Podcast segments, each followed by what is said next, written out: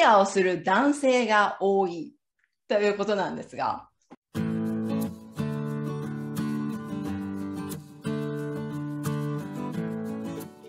そうですね。なんか、まあ、その、美に対する意識が、まあ、日本人と台湾人で結構違う気がしますね。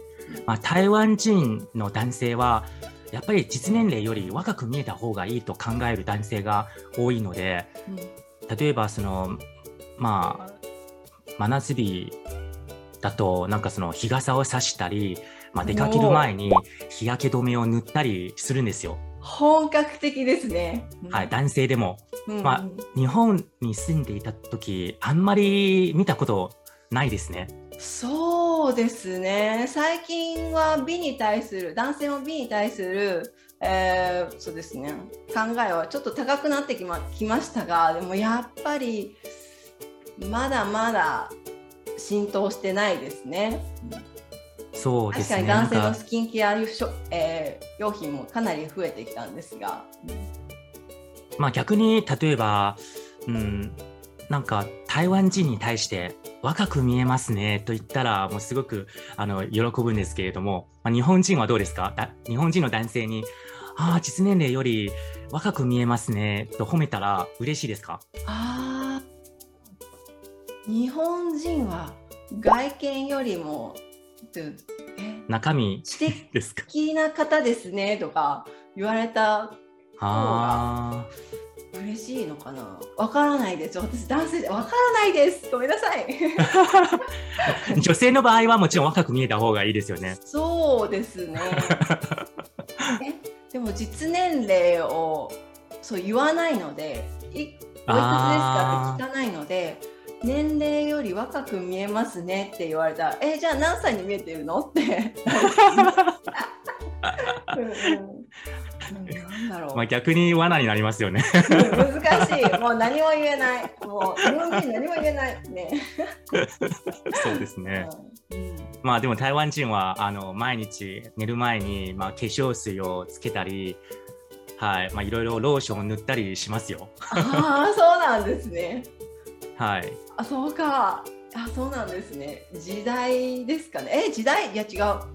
あ、でも日本人も結構する人も増えてきましたけどね。その割合がどうまではちょっとわからないんですけど、うん、はい、増えてきましたね。最近あの女装するあの男性もいるみたいで、うん、もちろんあの女性が好きなんですけど、それ趣味として女装する男性もいるみたいです。はいいや、台湾では見かけたことないですね、あんまり。うん、うん、うん。そこまで浸透してないかもしれないですね、女装 女装する文化。はい、そうですそこまでは浸透してないと思うんですが、女装して写真を撮って、ね、あの Facebook に上げたりとか、ねえー、している方も結構ちょっと増えてきたみたいです。はいうん、なんか、あの、なんていうかな、まあ、台湾、その、中国語で言うと、ウェイニャンってわかります？ウェイニャンなんかその、あの、女の子の外見をした男の子をもう指してるんですけれども、はい、なんかそういうそういう文化もあることはあります。ああ、はい、そうなんですね。まあ、台湾の掲示板、なんかみあのみんながよくそのソーシみんながよく使っているソーシソーシャルメディア D カードでもそのようなあの文章を読みますね。ああそうなんです。えもちろんそのそのその方は皆さん女性が好きなんですけどいやそこまでは そこまではわからないですね。まあまあ両方はいるんじゃないかなとはい。ああそうなんですね。そうですねまあもちろんあの個人の好みなので、もう尊重すべきですね。すべきですね。すべきです、ね、はい。はい、まあその台湾だと、まあ、韓国人ほどじゃないかもしれないですけれども、プチ整形をする男性も多いんですよ。そうなんですか？私の周りにも結構いますよ。ヒロさん、何個かいじりたいところありますか？私も、まあ、あのやったことないですけど、もういつかやってみようかなと。ああ、え、どこ？どこ？なんかその皮ですね、なんかその、まあ、垂れて垂れてきたので、ちょっと その張りを。張りを保つ注射、え、注射、はい、注でも手術なんですよね。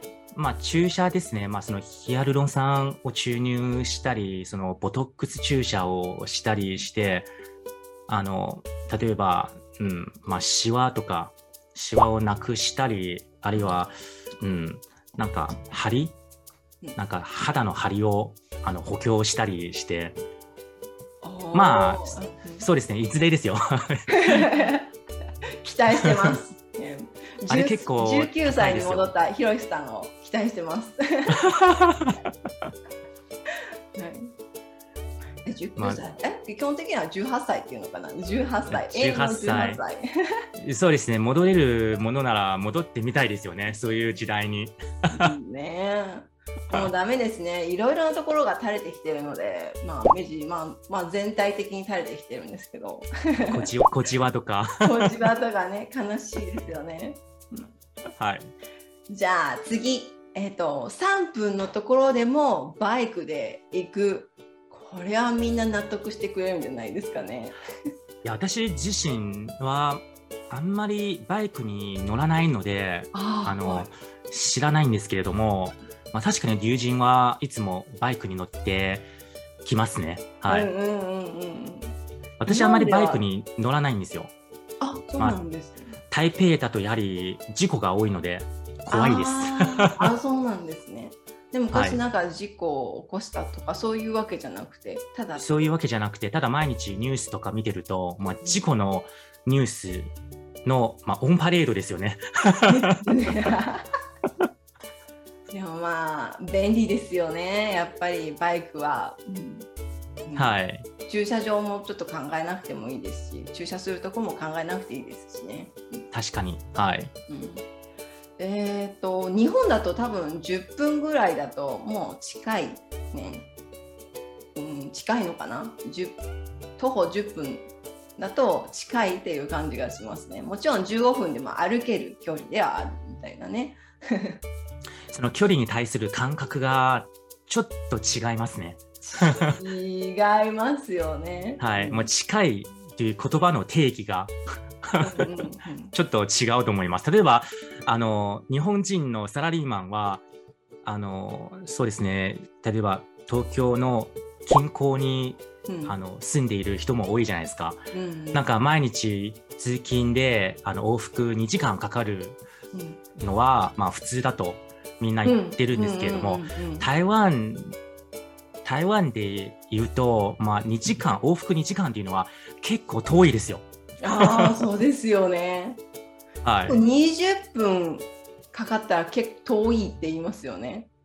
そうですね例えばその台北の MRT、えー、淡水から象山までの距離はだいたい1時間です。ああ、そうですね。うん、なんかすごい遠いじゃないですか、その終点駅なんですよ。はい、だからそういう、まあ、まあ感覚もあるので、まあ、やっぱり会社の近くにあのアパートを借りることが多いですね。ああ、そうなんですね。うん、はい。で日本ではあの通勤費用は会社持ちなので、あの、はい、そこのところも加味して1時間ぐらいだったらいいって思ってるのかもしれないですよね。台湾では出してくれないですよね。出してくれてもやっぱり時間が時間がもったいない。方がもったいないですよね。あと、なんていうかな、やっぱり通勤ラッシュだと、すごいなんか満員電車になるので、まあ、日本日本は さらに満員電車だと思うんですけれども。もう呼吸なんてできないぐらい、まあ、身動き身動きが取れないような状態で1時間も我慢するの。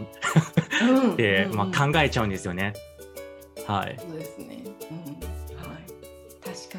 れは辛いですね、うん、私も嫌です。通勤ラッシュはね、まあ、日本ではそのフレックスタイム制の会社も多いですか？